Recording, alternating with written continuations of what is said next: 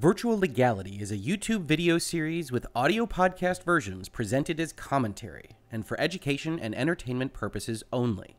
It does not constitute legal advice and does not create an attorney-client relationship. If you have legal questions about the topics discussed, please consult your own legal counsel. Honestly, you don't want to be taking generic legal advice from a YouTube channel or podcast in any event. On with the show.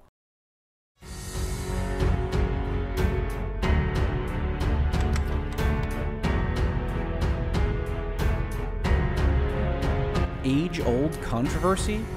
A lawyer reads the FaceApp terms of use.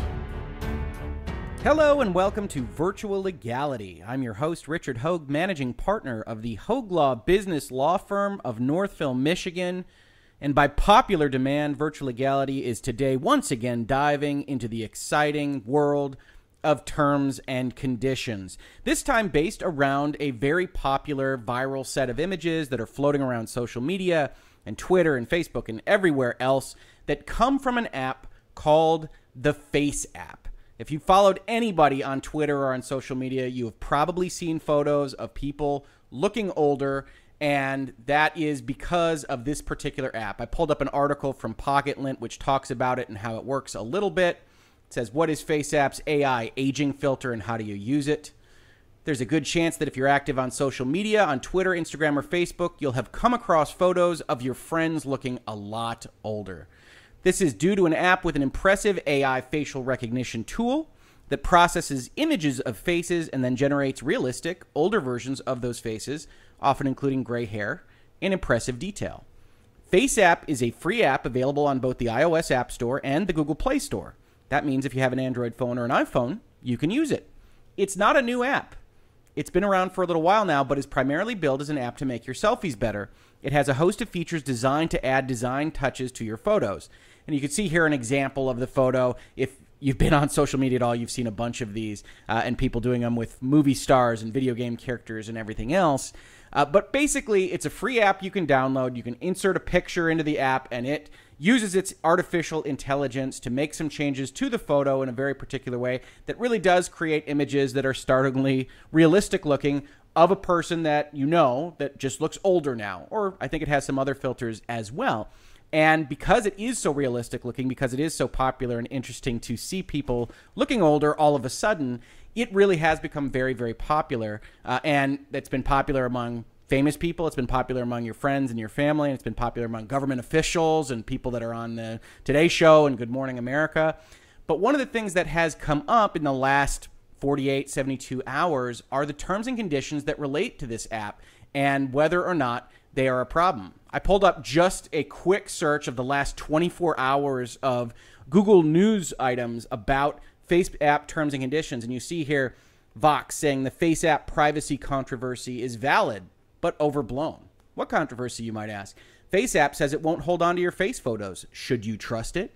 Is FaceApp safe to use? FaceApp privacy concerns explained. Local tech expert weighs in on FaceApp privacy concerns, et cetera, et cetera, et cetera. And to be honest, I looked at this uh, for a couple moments yesterday because it did appear in my Twitter timeline as, as well as some other folks that I follow. And I looked at some of the terms that were being complained about and that were argued about. And I said, well, there's not a ton there that's necessarily too off and too exciting, with the exception of a specific paragraph that we're definitely going to cover uh, in this episode of Virtual Legality. But as the day went on, a lot more people started commenting on it, started reflecting on it from a kind of legal perspective, uh, what I think one of my friends on Twitter called Twitter armchair lawyering. And I finally wound up saying, okay, if there are going to be a continuing number of ridiculous readings of these terms and conditions for the FaceApp app, I'm going to have to do a virtual legality video on it. And one of the people that really brought this to my attention and that I wound up following, because I think she did a really good job of kind of explaining some of the stuff that goes into these terms and conditions, you can see on my screen here, is Mona Ibrahim. Uh, Mona at, loves the I E Law group here as a Twitter follow, and uh, she does on Twitter uh, a few of the things that I do in virtual legality, breaking down complex legal language to talk about on a kind of more simplistic basis what you should be frightened about, what you shouldn't be frightened about, uh, which is exactly what this video is going to do. She has a nice set of Twitter threads, a nice set of posts talking a little bit about these apps. Uh, and I also, you can see on this screen, Mark Whipple, who is at uh, Legal Inspire, uh, who I also follow. We have a lot of fun legal conversations on Twitter from time to time. So if you find yourself watching or listening to Virtual Legality, you might find yourself interested in following these two folks. I think they're good follows. They talk about legal issues and other fun stuff. Uh, Mark tends to like a lot of my Star Wars posts, uh, and so there is a lot of fun to be had on Twitter. You can see my interactions as well. Basically, we each have our own thoughts on these terms and conditions, and much like a, a doctor or anybody else you might look at for professional services, an accountant, someone to a mechanic to look at your car, good meaning, well thought lawyers can have slightly different impressions as to what's happening in the language. And so we have these good discussions on Twitter. And that's really the impetus behind doing this video, is we had these good discussions, and I looked at it and I said, well, there's a lot of people freaking out about this. This morning I woke up to somebody tweeting me a Washington Post article that said, here are the five things you need to worry about on the FaceApp app terms and conditions. And there was a New York Times article about the Democrats uh, being asked by their party leadership to remove the FaceApp from their phones because of what has been shown in these terms and conditions. So I think it is worthwhile to discuss. I think it is not as egregious as some of the stuff that we've discussed in Virtual Legality in the past, including but not limited to Facebook allowing death threats for a few moments there, which we talked about last week, and other terms and conditions in the Google YouTube terms and the Facebook terms and things of that nature. I will say before we get into it, this is going to be a slightly technical discussion. I'm going to break it down as much as possible as I do in Virtual Legality, but there are going to be points in time where you're going to see a sentence that goes for six, seven lines, and we're going to try to break it down, and it's going to be complicated. Uh, that being said, we're going to do our best, and to start out with, I think it's important to kind of go back to fundamentals, go back to first principles, and talk about what a copyright is, because that's what ultimately we're going to be talking about, are users' copyrights in their own photos. Uh, and when you take a photo of yourself, you have a bunch of different rights that uh, a bunch of different rights that attach to that, including a likeness right. But you basically have a right to prevent other people from doing certain things to your photo, and we call that a copyright. So let's take a look at seventeen U S C one oh six, which is the exclusive rights in copyrighted works. If you follow Virtual Legality, you know that we've talked about this particular set of statutory language before. This is what a lot of intellectual property lawyers and intellectual property facing folks call the bundle of rights that attaches to a copyright. So you see here, there's six. When you have a copyright, and again, think of this as you took a photo of yourself, there's a photo that exists, you own that, you have the copyright to that photo. You have the right to reproduce that copyrighted work. You can make copies of it. Makes sense, right? It's a copyright.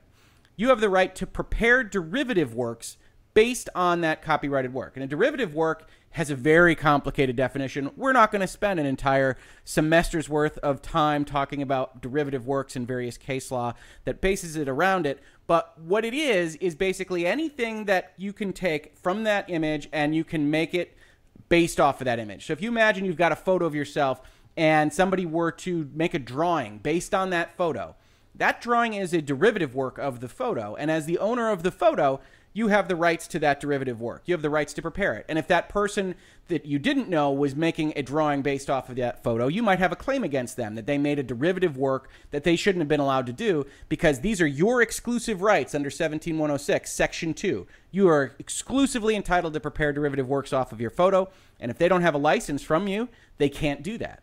The third right, you have the right to distribute copies. You have the right to publish it and make copies and make sure that the copies that you make are known to other people. Uh, number four, in the case of literary, musical, dramatic, and choreographic works, we're not worried about those. Pantomimes and motion pictures, not worried about those.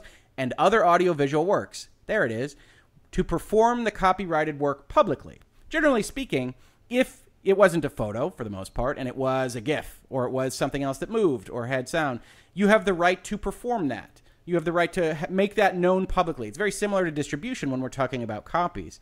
Section five, in the case of the same kind of class of things, but for the photo version, individual images of a motion picture or other audiovisual work, to display the copyrighted work publicly, to put them up in a museum, to put them on your walls. That's another right you have of your own photo. And if somebody else does that with your photo, you might have a copyright claim against them. And in the case of sound recordings, we're not so worried, but also you have the right to perform that copyrighted work publicly, very similar to literary, musical, dramatic, and choreographic works. So in other words, in the photo that you made of yourself, all of these things attach automatically. You have these copyrights to this thing that you created. And if you don't allow someone else uh, to get a license to these things, they can't do these things for you without violating the Copyright Act. And that's one of the main areas that I've seen of people kind of misinterpreting what's happening in the Facebook app license terms and conditions, is that there's a big long list of licenses that face FaceApp, sorry, not Facebook app, claims to the rights to use your photo. And to a large extent, those are necessary to do what it does. We're talking about a photo that you submit to a service. That service makes that photo look older. And if you're following along, you know that that's a derivative work. When you talk about that second photo, that photo of an older looking you, that's a derivative of the original photo. And so you're the only one that has the right to do that unless you license that right to another person. And that's what's happening in the FaceApp terms and conditions. Before we get there, there's one other thing I want to add to the kind of legal basket of knowledge here. And that's this notion that, like so many of the other terms and conditions that we've talked about in virtual legality, this really is a contract of adhesion. And what I mean by that, and I've pulled up Black's Law Dictionary's definition, is that it's a contract form offered to consumers of goods and services on essentially a take it or leave it basis. No one is downloading the Face app and then saying, mm, all right, I'm going to redline these terms and conditions. I'm going to negotiate these terms. I don't like this indemnification provision. Let's see if we can change the arbitration language a little bit, and sending it back to Face app. They just laugh at it. And so you essentially have the right to use Face app so long as you agree to the language they put in their terms and conditions entirely. That's the same way we use almost every other technological application in our lives, but it does mean that we don't have a lot of say in the negotiation. And really, the, the study of law has been focused a lot in terms of contracts about what power contracts of adhesion should have, what they shouldn't have, what kind of disclosure companies should have to make because these things are getting so long.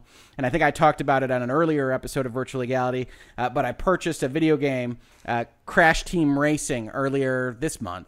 Uh, and it had at its start, before you can play this Bandicoot kart racing game, I believe it was thirty-four pages of terms and conditions, which Activision had seen fit to require you to page through uh, to get to the end so that you could accept it, so that you could play this Bandicoot kart simulator. And that's really what we're living with in two thousand nineteen, are contracts of adhesion that we enter into knowingly and unknowingly almost every day of our lives. And that's what this is from the Face app, is a contract that you didn't have choices on, that you thought, hey, it would be cool if I looked older, and you probably didn't read all of these terms and conditions. So we're looking at a society, we're looking at a situation in which once it hits the Washington Post, once it hits the New York Times, the L A Times, your Twitter feed, your Facebook feed, whatever, that there's something dastardly or a landmine in the terms and conditions here. You're looking at it for the first time and you see all this language and you say, wow, that does look like it's potentially problematic, and you get all these reactions on Twitter. I'm here to tell you there are things to complain about in these terms and conditions, and they are definitely written too broadly, and there are things that you should be aware of. There are also things that people are complaining about on Twitter, online, that are not necessarily things that you need to be frightened of, that are perfectly normal for how one of these types of licenses should look. And so it's really kind of a balancing test between whether or not you like what they're providing more than the potential risk that you suffer at their terms, or whether you just want to wash your hands of the whole thing and not use the, the app at all. Certainly a lot of people are being told not to use it because of all this dangerous stuff. And personally, I wouldn't use it because I am pretty sensitive to these kinds of things, to having facial uh, imagery out there and potentially in the hands of third parties. Uh, I don't love it. Obviously, I'm on Twitter and I'm using all of these services like YouTube and Facebook that also have potentially problematic privacy policies, potentially problematic data use policies. Uh, but you all have to kind of decide on your own what's going to work for you and what's not. Now, without further ado, let's finally take a look at the actual terms of use for the Face app. And this says they've been updated as of August two thousand seventeen. So just in case you thought, ooh, Face app changed their terms and conditions this last month to try to grab our data or grab our facial characteristics and do something dastardly with them. If they were, they started doing it in August of two thousand seventeen and not yesterday or earlier this week. These terms of use, capital T terms, so when we see the word terms, we're talking about this whole document, apply to your access and use of this website or the applications and other online products and services, capital S services, provided by FaceApp. So we're really talking about the FaceApp services. When FaceApp does something to your photo, it's a service with a capital S. They then refer to themselves as either, as either FaceApp or we. And then they say, by accessing the FaceApp website or by downloading FaceApp's mobile application, you agree to these terms. If you do not agree to these terms, including the mandatory arbitration provision and class action waiver in Section fifteen, do not access or use our services. And you see that language there. They, they specifically call out that there's a mandatory arbitration provision and a class action waiver. Why do they do that? Because there's been some case law that says, because this is a contract of adhesion, because you know that not everybody's going to read all of these things, you have to highlight in some manner these specific important provisions. In this case, you can't litigate in a law, in a court of law. You have to arbitrate it, and you can't form a class action. And that there are different laws around the world that will allow some of those uh, waivers and, and won't allow some others, but they have to highlight them in order to get past at least certain of the hurdles that they might otherwise face. They describe the services as follows.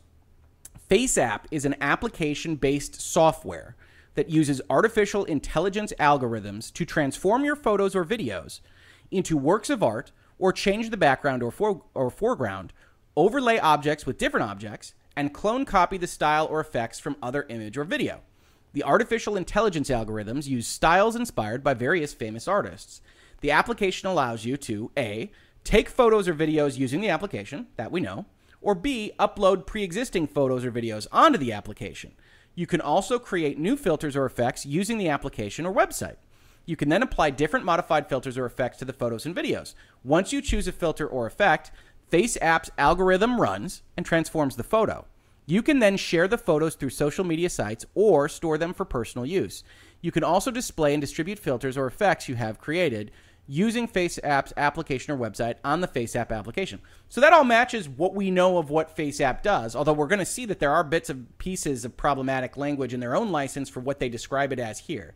And when you're looking at something like description of services, there is a question about whether or not that's fully legally applicable. It's not describing rights. It's not really describing obligations. It's not, it's not describing assignments or licenses. It's just kind of setting up what we might otherwise term the recitals of an agreement that kind of describes what is happening so that everybody can understand it before you get into the nitty-gritty.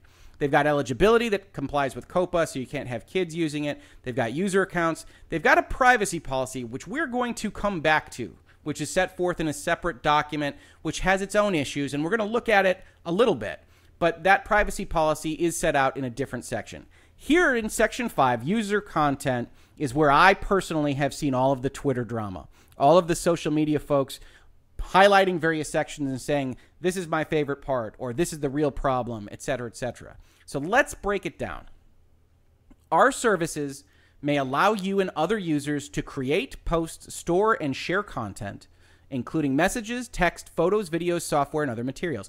We call that capital U and capital C user content. So when we see the term user content, just in, in the back of your own head, we're talking about their, the photos, the photos that you initially submit that are just you standing in front of a lake, not otherwise made older, not otherwise putting you in space, not changed at all by FaceApp. These are your photos as taken by the phone. User content does not include user-generated filters. Except for the license you grant below, you retain all rights in and to your user content as between you and FaceApp. Uh, okay, great. You retain the rights to your photo. That's good. They're not trying to claim it. But it's except as we otherwise state herein. Further, FaceApp does not claim ownership of any user content that you post on or through the services. Great. They don't own it. And that's a distinction that's kind of unique to intellectual property law versus potentially possession of, of more personal property. But basically, you can own something and license its use to someone else. There can be two people with rights in something, but you're the owner and can otherwise change the license. You can license different things out, uh, different aspects of that bundle of rights we've described in copyright law. And that doesn't necessarily impact the other party that's just a licensee. And they maybe don't have the same rights to do the same things with what they hold in that property. The next sentence is where people get a little bit uh, twitchy. You grant FaceApp a perpetual, irrevocable, non-exclusive, royalty-free, worldwide, fully paid, transferable, sub-license, sub-licensable license. So you see I've highlighted these in various different colors. Let's take a look at just that part first. So this is the license that you're granted, and these are a bunch of adjectives that describe that license. This is normal in an intellectual property context to describe what the license is. It's perpetual. Can't be terminated. It's forever. It doesn't terminate necessarily on your end of the use of the service. Some people have a problem with that. I don't blame them for having a problem with that. And if we get to the, some of the articles later in this video, you see some of the answers that FaceApp has given about how to delete content from their service, it's very, very clunky. They are mostly going to have the right to use your photo as long as they want to. It's irrevocable. You can't otherwise terminate it. You can't take it away. You can't revoke it. It's non-exclusive, which means you haven't only given your right to use the photo to FaceApp. You retain the right to give other rights to other people. That's good. That's entirely normal. It's royalty-free. They don't owe you money for it. It's worldwide and fully paid. It's global. They still don't owe you money for it.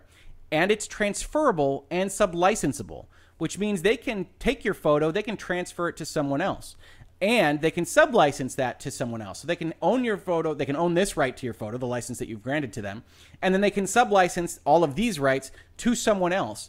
And what are these rights actually to do? That's this yellow part here. They have the right to use... Use your photo, okay? They need to use it if you're submitting it and they need to apply a filter to it. To reproduce it, okay, well, it's going to be a reproduction when they send it back to you. To modify, adapt it, that's the same. They're making this derivative work. To publish, translate, create derivative works from, okay? To distribute, publicly perform, and display.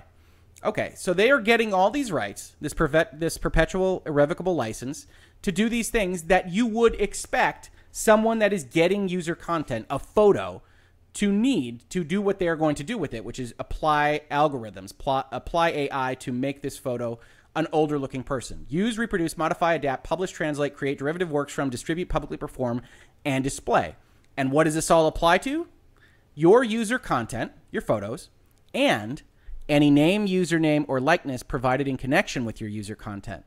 Ooh, okay, so it's not just your photo, it's anything that you might have logged in to use with respect to your content. They can also use that, maybe to put it on the photo, to otherwise put it in their logbooks. Okay, we're getting a little bit further afield from what it is that they're actually doing.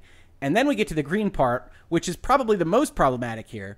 In all media formats and channels now known or later developed without compensation to you. All right, we wouldn't expect compensation.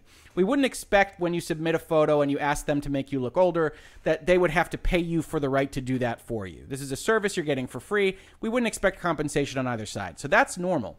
But when we, when you take all this language together, it's clearly broader than what it needs to be for what they're doing for you. They get this perpetual license to your photos to modify them, to create derivative works from your photos and your name, in all media formats and channels now known or later developed without compensation to you. I look at this as a lawyer and say, all right, if we were negotiating a commercial agreement, I would change this green part. I would say, okay, this license mostly makes sense, but you should only get this license for the purpose of performing the services for me. Capital S, you've already defined it. You get this license to the extent that you need it to do what it is that I asked you to do, not to put my photo in all media formats and channels now known or later developed without compensation to me. That looks pretty darn broad, and I think that that's what people are reacting to. I look at this, though, and I say, okay, this is written very broadly. It doesn't look to me like it's with nefarious intent. I mean, that's just kind of a typical lawyer writing a corporate terms and conditions, knows that it's going to be a contract of adhesion, so writes it as big and as broad as possible. I don't view that necessarily as something that is designed to say, we are going to steal all your photos and send them across the seas and do something really bad with them. And I think one of the things people are reacting to is not even that green part, but all of this extra language that we see describing the license, which I can tell you is very, very normal for apps like these. I just pulled up as an example the Instagram terms and conditions. These are terms and conditions that we've talked about in Virtual Legality that are written to be plain English, that are written to be simple English. Those have their own problems because they introduce ambiguities that allow additional power to the companies that use this kind of simple English type language. But you can see in the language that I've highlighted here what kind of license you're granting to Instagram in order to allow Instagram to do what it does. And it says, you hereby grant to us a non-exclusive, royalty-free, transferable, sub-licensable, worldwide license to host, use, distribute, modify, run, copy, publicly perform or display, translate, and create derivative works of your content. Now, they have a parenthetical consistent with your privacy and application settings, but that's the basic line license that Instagram has you agree to to use their services is one that is very, very similar to a perpetual, irrevocable, non-exclusive, royalty-free, worldwide, fully paid, transferable, sub-licensable license to use, reproduce, modify, adapt, publish, translate, create derivative works from, distribute, publicly perform, and display your user content.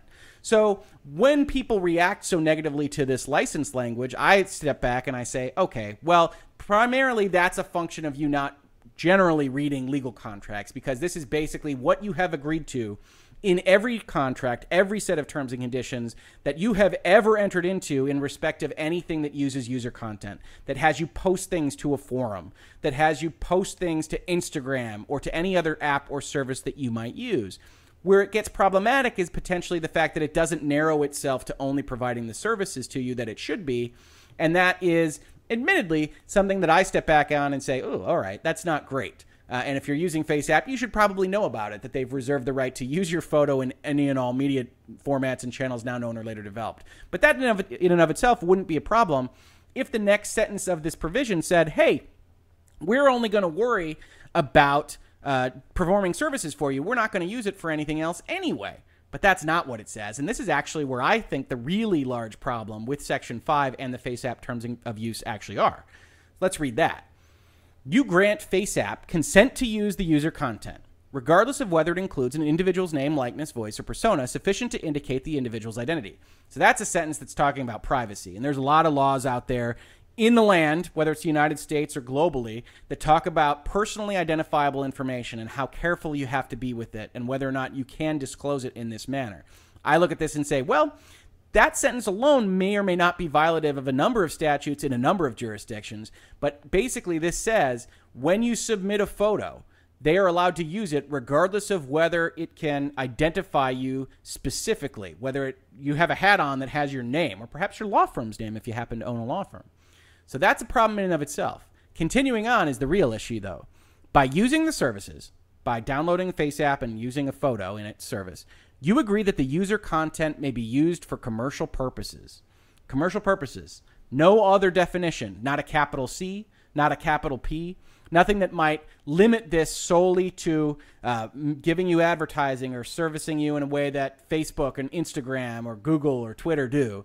This just says, hey, if you ever use FaceApp, you allow us, because you've given us this license, in all media formats and channels, to use your photos for any reason we want. Any commercial purpose. We can collect all these photos and we can sell all these likenesses to Ubisoft or Activision to have them pasted on three-dimensional characters for use in their video games. We can take all these photos, we can make a stock photo company, and we can start selling them like Getty Images or someone else. Photos that you didn't expect us to be able to do that for. And we can just do that because by using the services, you agree that the user content may be used for commercial purposes. You further acknowledge that FaceApp's use of the user content for these commercial purposes will not result in any injury to you or to any person you authorize to act on its behalf. In other words, you can't sue us for damages. You are stating right here expressly by using the FaceApp terms, by using the FaceApp application, that we can use your photo to do something else with it, and you're not damaged by it. You didn't lose anything if we do that. So if you're a celebrity, if you're Scarlett Johansson and you put your photo in FaceApp to make yourself look older, they can take that photo of you, they can put it on a billboard to advertise themselves, sure, or they can sell it uh, on a billboard to advertise the local gentleman's club. They can do all manner of things once they have right to your photos, and that's where I really see the problem here. That's where I really see the issue. A lot of people highlighted the license language. That's almost entirely normal, except that it's written a little bit too broadly.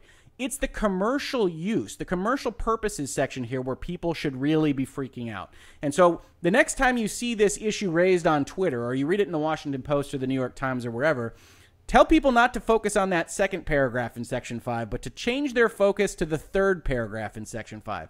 And it does get a little bit worse from there.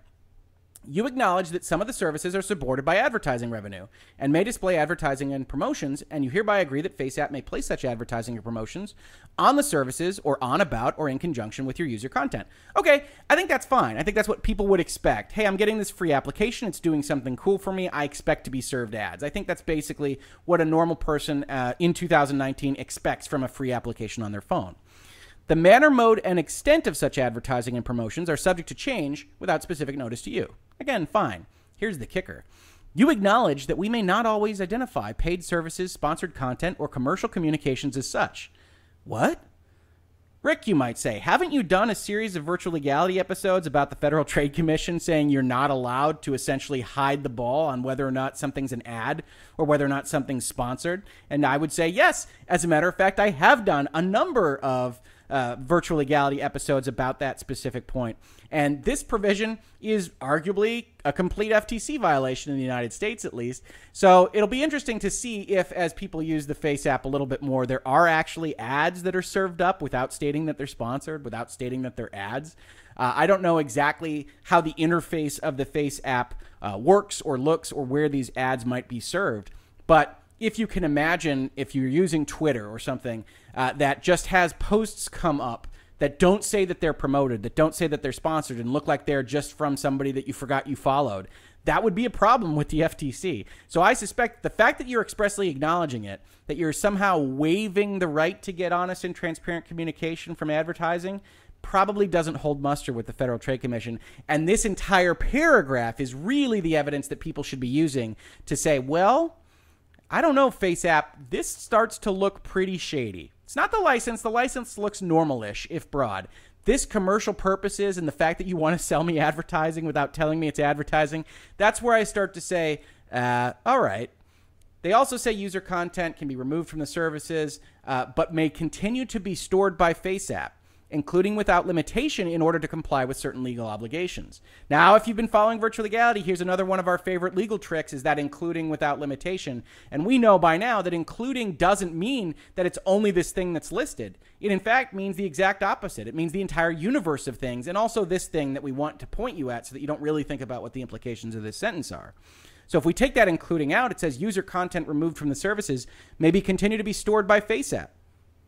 That's just it. That's the provision. Including without limitation doesn't really change anything. It just says, hey, yeah, we might need to comply with legal obligations, but otherwise they say that they can store it forever. And you've granted them a perpetual license to it. So that photo stock company that they want to create, those billboards that they want to sell with Scarlett Johansson's face, that imagery that they want to sell to a video game company or a Marvel Studios to make three D images of people that can be killed by Thanos or whatever, those are all things that they can do with the photos that you've given to them. Now, maybe that's part of their plan. Maybe that's not. Maybe they want to monetize themselves solely with advertising. Maybe they have a more nefarious end. I couldn't say. But when we get to the point where they have their own comments on what they are and aren't doing with your photos, it's important to remember what the actual legal landscape is. The legal landscape is this. You give them a perpetual license. They have the photo. They can use it for any commercial purpose that they want. They can sell you advertising and not tell you that it's advertising. And if you try to delete the stuff from their service, they don't have to delete it. They can continue to store it regardless of what the rest of this sentence says. And that's the state of affairs with FaceApp, and that's why it really is a large problem. It's not the license itself. It's the fact that they've reserved this commercial purpose, and they've said they don't have to delete your user content even after you've stopped using the service, which is the big problem. We go a little bit further. We see in Section six a kind of standard prohibi- uh, prohibited content Uh, and conduct, which is the, the kind of standard stuff. You can't put uh, extraordinary imagery on there that they don't like. You can't introduce viruses through your photos, et cetera, et cetera. Then we get to Section seven, which I thought was interesting because it's not terribly well drafted for what it is that they actually do. It says, our services and the text, graphics, images, photographs, videos, illustrations, trademarks, trade names, page headers, button icons, scripts, service marks, logos, slogans, filters, user-generated filters, and other content contained therein.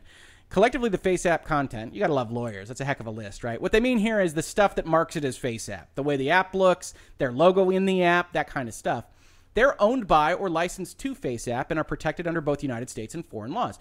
Their intellectual property is theirs. They know how to say this. Except as explicitly stated in these terms, FaceApp and our licensors reserve all rights in and to our services and the FaceApp content. No matter what happens in this agreement, that stuff is ours. You can't take the FaceApp logo because you used FaceApp one time. But they understand that because you are using FaceApp, you yourself need a license. And this is very normal in a software agreement. Hey, they need a license to your content in order to do something to it. You need a license to certain aspects of their app if they're going to provide you a deliverable at the end of the day. So they say you are hereby granted a limited, non-exclusive, non-transferable, non-sublicensable, revocable license. And what is that license to? It's to access and use our services and FaceApp content for your own personal use. Now, I look at that language, and if you recall from the description of what FaceApp actually does, is they actually say that you are supposed to be able to share the photos through social media sites or store them for personal use. It's interesting because social media is one of those kind of gray areas. If you post something on Twitter or Facebook, is that your personal use? It's going out to the public. Obviously, they intend it to be. They want to market it this way. They have no problem with people putting up old age photos on Twitter or Instagram or where have you. But this actual license language isn't terribly well suited to that purpose. It should probably reference social media. However, such license is subject to these terms and does not include any right to sell, resell, or com commercially use our services or FaceApp content. Just in case you were concerned about whether or not they even knew how to limit commercial use, they do. They know how to do it to protect themselves, but not your user content. Copy, reproduce, distribute, publicly perform, or publicly display FaceApp content except as expressly permitted by us or our licensors. Okay, that's an interesting one. I can't copy, reproduce, distribute, publicly perform, or publicly display FaceApp content. Uh, that's interesting. I, I can do it for my own personal use. I can use it for my own personal use, but I can't display it except as expressly permitted. Again, we've got the social media issue, and it's unclear how your licensors change things. I don't know what the terms that you've entered into with your licensors are. So whether or not your licensors expressly permit you to display FaceApp content, I wouldn't be able to say. So again, that's kind of an oddball provision here. The next one I think is particularly odd, which says that you can't modify the FaceApp content, remove any proprietary uh, rights, notices, or markings, or otherwise make any derivative uses of our services or FaceApp content, except as expressly set forth in these terms. So the question then becomes, you've got a generated filter image, which is technically FaceApp content, and you've got it and you want to post it. You're allowed to post it for personal use, maybe, but can you make derivative uses of it? It appears not. That's prohibited, ex except as expressly set forth in these terms. And one of the things that popped up in my head is one of the things that I've seen on Twitter and Facebook and Instagram is a number of people doing uh, additional iterations, taking the old photo that they got from FaceApp and running it again, making them older and older and older and older. And technically, I look at this legal language and I say, I think that's a prohibition uh, of the license, right? You've given your photo, that's your user content. They've popped out a generated filter, that's their content. And if you try to make a derivative work of that content, which is essentially the, running through the FaceApp again, that's technically a violation of the license. Now, it's not one that I think is likely to run up against any files. They like you doing this, so it's not really a problem. But it goes to show, if you want to give them the benefit of the doubt, this set of terms of use, this set of terms and conditions isn't terribly well drafted. It isn't specifically aimed at what they actually do. And that's really part of the legal client communication process, is sitting down with your client and saying, what is it that your app does? What is it that your software, your service, your product does, so that we can tailor your terms of use to exactly what you need it to be for what it is that you want to happen in the real world. Now, you can see a lot of these companies have these terms of use and then they do whatever they want. They're always allowed to waive a uh, provision of their own terms of use as they would see fit. And they're clearly not going to have a problem with somebody that's running the photo again and again and again to get older and older and older, because it's a good advertisement for their app. But on a legal basis, they didn't actually license it that way. And they frankly prohibit the use of it that way, which is just, in my opinion, a mistake. It also says you can't use bots. You can't do other stuff that's otherwise bad. And then they say, hey, you have to indemnify us for your use of the services and for your conduct in connection with the use of the services, as well as some other stuff here, which is normal-ish for a contract of adhesion. But note what it does. It says, if you violate the intellectual property of another, if you violate California's likeness laws by taking a picture of someone that you shouldn't otherwise be able to take a picture of, and then you give it to us, and then we put it on that billboard, well, you're going to indemnify us for when Scarlett Johansson sues us. And okay, that makes a lot of sense, except how you actually see it being used in reality is that people are putting celebrities' photos through, people are putting video game characters through, or television characters through, or whoever else it might be. They're putting it up. FaceApp gets these rights because the people that put them up, put them through the FaceApp site, have essentially said, hey, I have the intellectual property rights to this. And FaceApp says, great, you gave us those intellectual property rights. We can now use them as we see fit. And if something bad happens to us, you have to indemnify us for it. That's going to be a, a long-term problem if FaceApp decides to be a, a bad actor. The other things here are fairly standard. They say they provide the service as is. That's very normal for a for a uh, free free to play, free to use application. And then they say we are allowed to transfer and process your data wherever we might have a facility. That includes the United States, but it also includes other countries. And you see here their actual copyright notice location is Saint Petersburg, Russia, which, if I'm being honest, I think is one of the reasons why this became a large news story in the past couple days.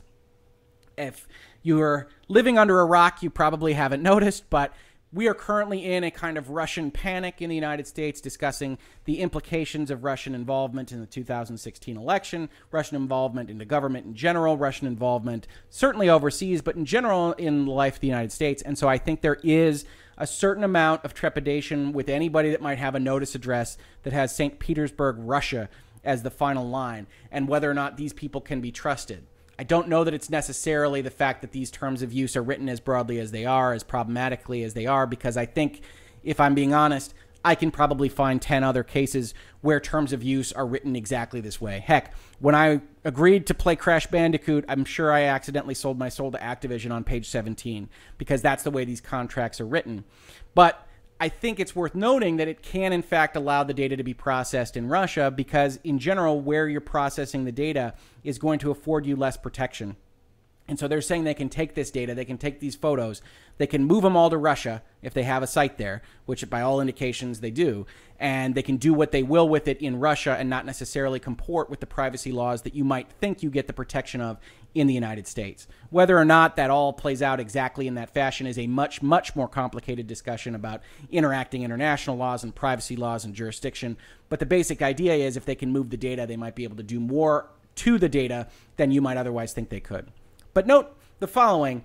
They say that governing law and venue for both arbitration and any disputes that can't be settled in arbitration are going to be in Santa Clara County, California. So they give every indication in these terms of use that they actually have a presence in California, because you wouldn't set this location to be anywhere that you can't easily get to, because it's, again, it's a contract of adhesion. You get the right to say where it is you want to adjudicate these claims, so you generally put it next to your headquarters. So there are indications in these terms of use that where they are actually located for purposes of this application is probably Santa Clara County, California, and that they want to apply California law.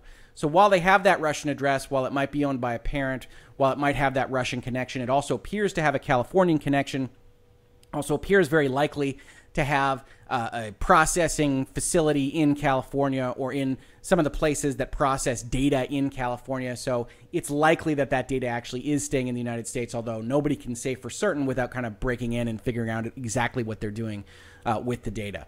Uh, and then the last thing I just wanted to note on these terms and conditions, the rest are fairly normal. They include a lot of the stuff that Apple requires them to include. Is this final statement, because we're going to also read uh, an article and a response they made to TechCrunch that talks about what it is that they do with their data after all of this happened, all these articles came out. And this is the provision that is absolutely standard in agreements, but that actually does adjust your understanding where your trust should be when you listen to the responses that they give.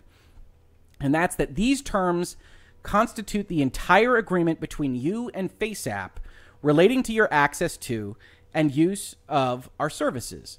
Totally normal sentence. It says, this is our entire agreement. It's not anything else. It's called in the legal profession a merger clause.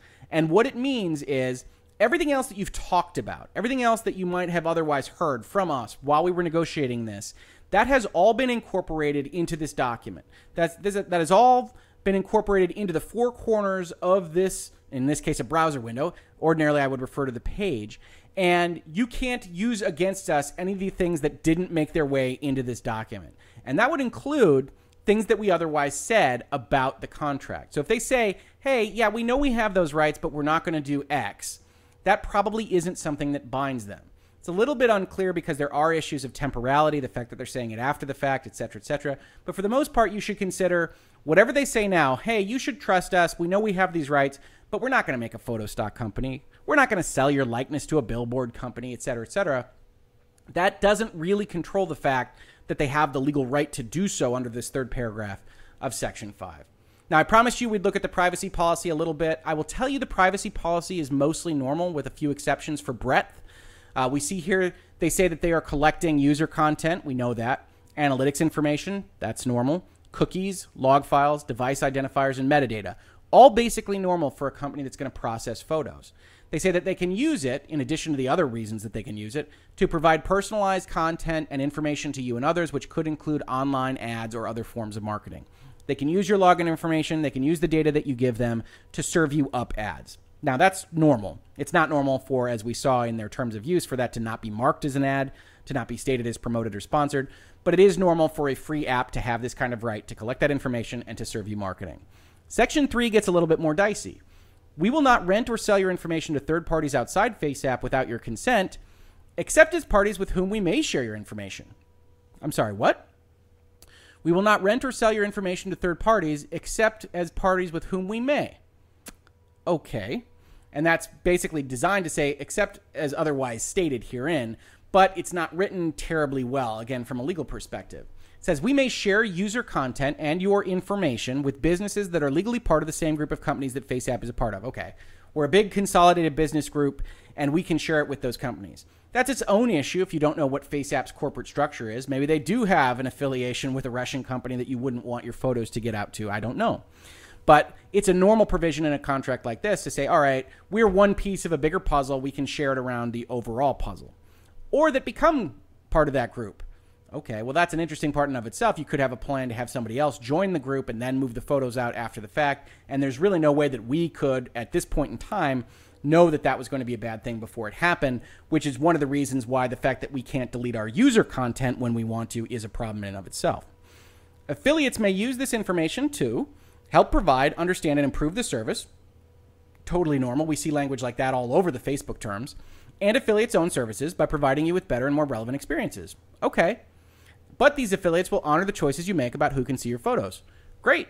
So there's no problem there, except for the fact that they've, they've granted themselves a right to a license to anything that they want to do for any commercial purpose, which would seem to be something that is a choice that you make with who can see your photos. Unclear there, but you can see how when you're not really talking to each other across two different documents, you get these ambiguities and you get into a situation where, okay, let's say they did use it, you use your photo in a way that you didn't like. Do they have the right to do that if it's an affiliate doing it? It's unclear, and it would certainly be expensive to litigate. We also may share your information, as well as information from tools like cookies, log files, and device identifiers and location data, with third-party organizations that help us provide the service to you. Okay, that's normal again. You're talking about your cloud service providers. You're talking about your vendors that help get the service to you. And you can see they know in this sentence exactly how to say that, which is what we would have hoped to have seen in the license that we just talked about. We're giving you this license to help provide the service to you is very different than to use this media and any type of media that will ever be developed. Um, continuing on, our service providers will be given access to your information as is reasonably necessary to provide the services under reasonable confidentiality terms. Fantastic. We may also share certain information such as cookie data with third-party advertising partners. Again, targeting advertising. We may remove parts of data that can identify you and share anonymity. Anonymized, I never get that word right, anonymous data with other parties. We may also combine your information with other information in a way that is no longer associated with you and share that aggregated information. Again, that's normal for privacy uh, policies, privacy laws to say, all right, you can't have personally identifiable information out there. We can choose to an uh, make it anonymous and put it in a group of information that gets out there so that nobody can identify you. But again, note that these aren't shells. These are we mays. Sure, they could make it anonymous, but they don't have to because, as we saw in the terms of use, you've already said that they can use your personally identifiable information even if it identifies you. So this is uh, a bit differently written than I might expect in a privacy policy, which would say, yes, we will make it anonymous. This says, hey, we may. Who knows? Parties with whom you may choose to share your user content. Any information or content that you voluntarily process with the service becomes available to the FaceApp anonymously. So, wait. Parties with whom you may choose to share your user content, anything you share with FaceApp becomes available to FaceApp. You can't say that they can't use it in the future. It's always theirs. If we sell or otherwise transfer part or the whole of the FaceApp or our assets to another organization, if they sell the company, your information such as user content and any other information collected through the service may be among the items sold or transferred. This perpetual license that you gave to us can entirely become the license that is held by another party. That is perhaps normal for a terms of use like this, but when combined with the issue with the commercial purposes provision that we talked about, with the advertising provisions that we talked about, with some of the other stuff we talked about, that becomes a problem. So we've got affiliates that can come into the group that we don't know about. We've got buyers that can purchase all of the assets of the company that we don't know about, and they will all get this perpetual license to a group of photos for basically any purpose that they want to use it for. And then we see they can, they can use the information collected and store it and process it in the United States or any other country in which FaceApp, its affiliates or service providers, maintains facilities, which we talked about in the terms of use, as meaning that they can use your photos, they can t send that data out to any other country in the world uh, that where they have facilities, and they can process it there and generally try to get out from under a lot of the privacy protection laws uh, that might otherwise protect you if you're in the United States or if you're in Europe. And that's really what I think a lot of people are reacting to. That's a lot of the reason why there are so many news stories. Again, I think it's also because you see the word Russia, and there has been a lot of drama uh, kind of drummed up about Russia and what it's doing with data. We saw a lot of that in the Mueller report and elsewhere. And so I think this is a situation where it's kind of a perfect storm, where you've got people that are looking at some of these terms of use for the first time, reacting very strongly to a number of things that maybe they shouldn't react strongly to, and basically ignoring some of the stuff that really is unusual for terms of use, which is that commercial purpose section. We see here a TechCrunch article that says FaceApp responds to privacy concerns. They summarize their comments, and I will link this in the description, but I want to get straight to the primary source. Their statement from FaceApp says, "We are receiving a lot of inquiries regarding our privacy policy, and therefore would like to provide a few points that explain the basics. FaceApp performs most of the photo processing in the cloud." We would expect that. It's using A I, it's using algorithms. "We only upload a photo selected by a user for editing. We never transfer any other images from the phone to the cloud," which makes sense. Some people were concerned that when you said you wanted a FaceApp photo uh, to be filtered and make you sell yourself look old, that FaceApp was given access to the full gallery of your photos. They wouldn't have the right to that from everything that we've seen in the terms of use, so it makes sense that they would say that they're not doing that. "We might store an uploaded photo in the cloud. The main reason for that is performance and traffic. We want to make sure that the user doesn't upload the photo repeatedly for every edit operation. Most images are deleted from our servers within forty-eight hours from the upload date."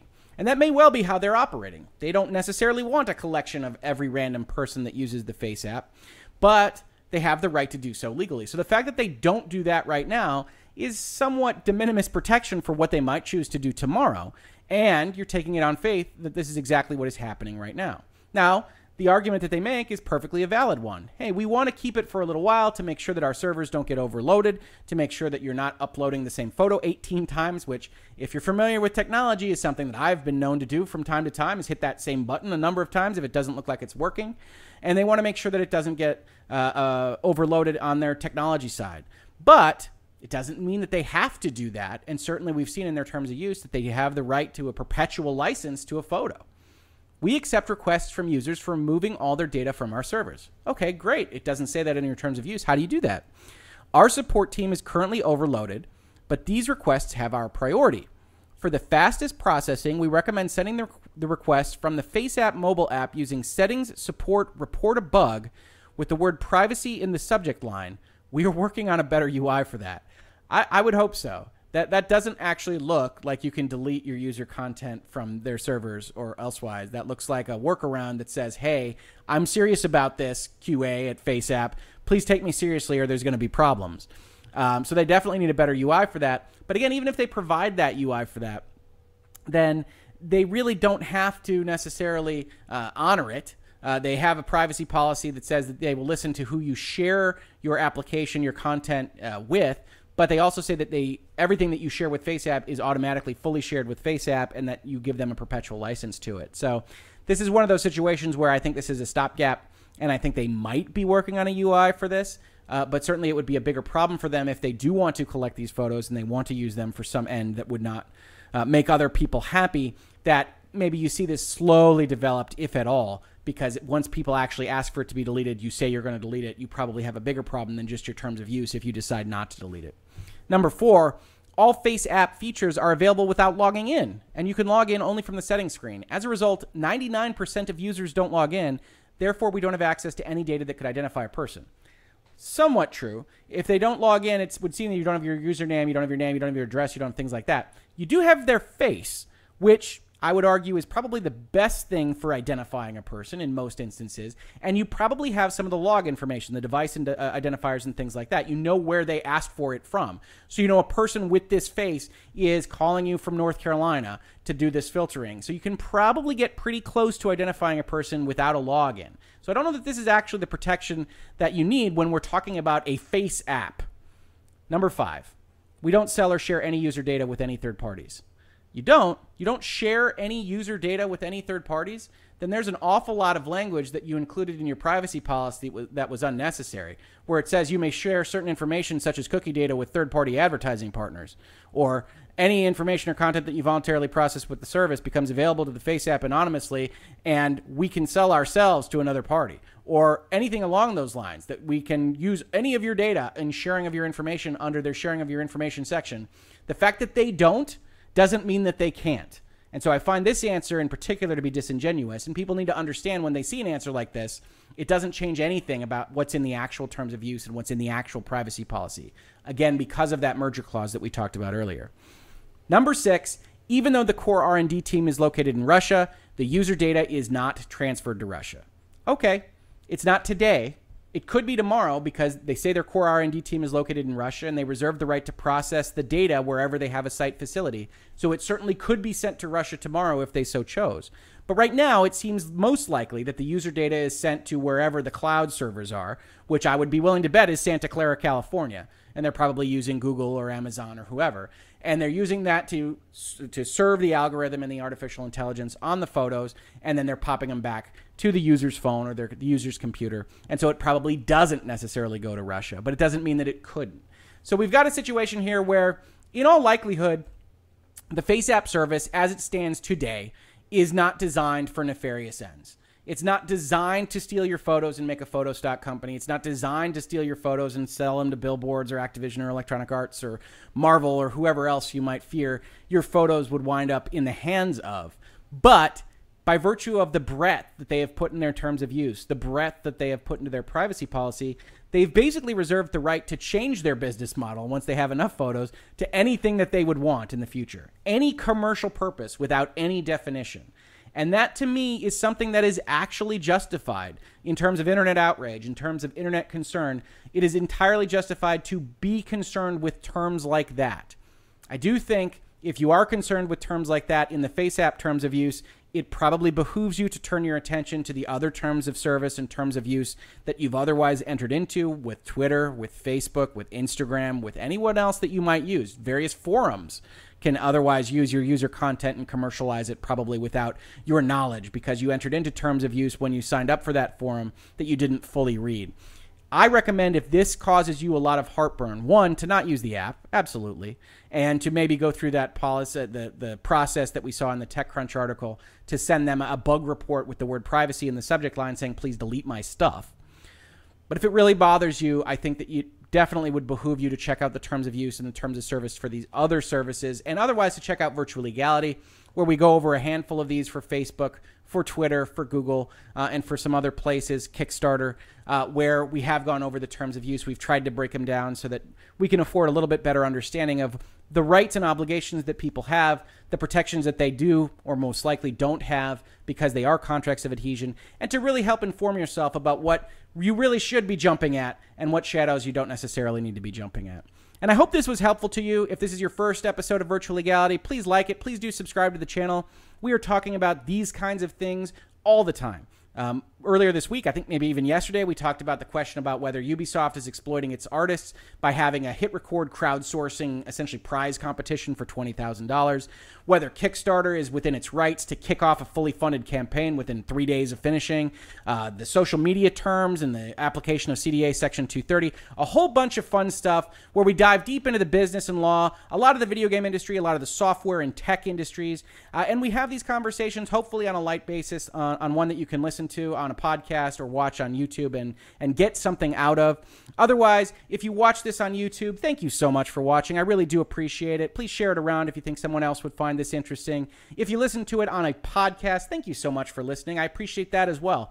And if you listen to it on a podcast service, if you could review it on that podcast service, maybe leave a comment, that does a lot of good, does us a lot of help to really broaden Virtual Legality's appeal and get more people talking in the comments to these videos and having those discussions that I really love to have. And I will catch you on the very next episode of Virtual Legality.